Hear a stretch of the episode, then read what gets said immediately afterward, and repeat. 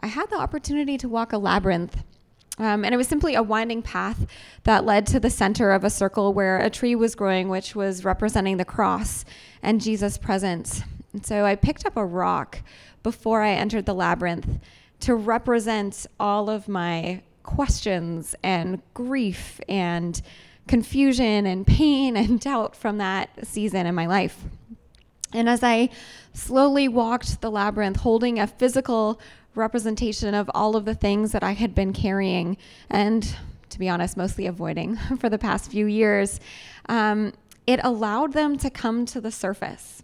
Because as my arms began to tire of holding the rock, my body wanted to shift and adjust to accommodate it, to accommodate the tension of my arms, to relieve the pressure a bit.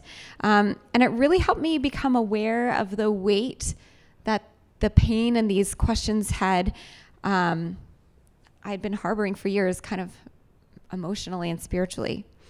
And so it's not hard to see how we accommodate or respond to physical pain. I think that's really obvious. Something hurts, we try to change it. But um, that's not always true with um, emotional, mental, and spiritual discomfort. Um, and so my personal go to strategy is avoidance.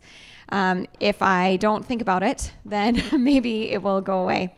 Um, but the gift of carrying this rock as a physical representation of it was that I couldn't avoid it anymore. And so as I walked, I asked God all of those tough questions that I had tried to convince myself didn't matter. And so the pat answers that I've been telling myself of, well, God sees the bigger picture. He can work good out of evil, so we'll just trust that he's doing that here too. They didn't stop being true, but they just weren't enough. And so as I walked that winding path, coming close to the cross and then moving away again and again, I began to crave Jesus' presence. I just wanted to be there with him in the middle of the maze, in the middle of the mystery. I wanted to lay down my rock at the foot of the cross. And when I finally came to the center, I laid down my rock and I leaned against the tree and I wept. And I felt Jesus holding me, weeping with me, telling me that he was sad too, that his heart broke too. And suddenly, understanding the why of it all didn't matter quite so much.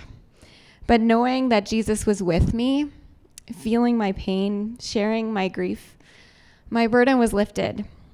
And so, may that be an encouragement to you too that presence matters. Your presence sitting with someone in their doubt speaks more comfort than any cliche ever could. And the presence of Jesus is even more healing and welcome. And He's not afraid of your doubt or pain. He's ready to carry it for you, to sit in the muck and mire of your life with you, and to offer you hope. So, God, we thank you that you are no stranger to pain and grief and suffering, and that our doubts are not too big for you. Thank you that you welcome us with all of the muck and mire that we bring with us. You welcome us with open arms.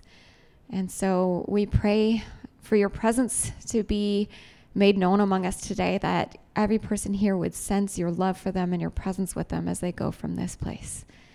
Pray this in the name of Jesus. Amen. All right. Um, we have a meeting today at lunch in the hub for those of you who want to have further discussion on last week's chapel uh, conversations. Um, we've got Driven Junior Girls are meeting today. Um, both junior and senior guys are meeting for the Foundry tomorrow at lunch, and senior girls on Friday in the SLC. Have a great day, everyone.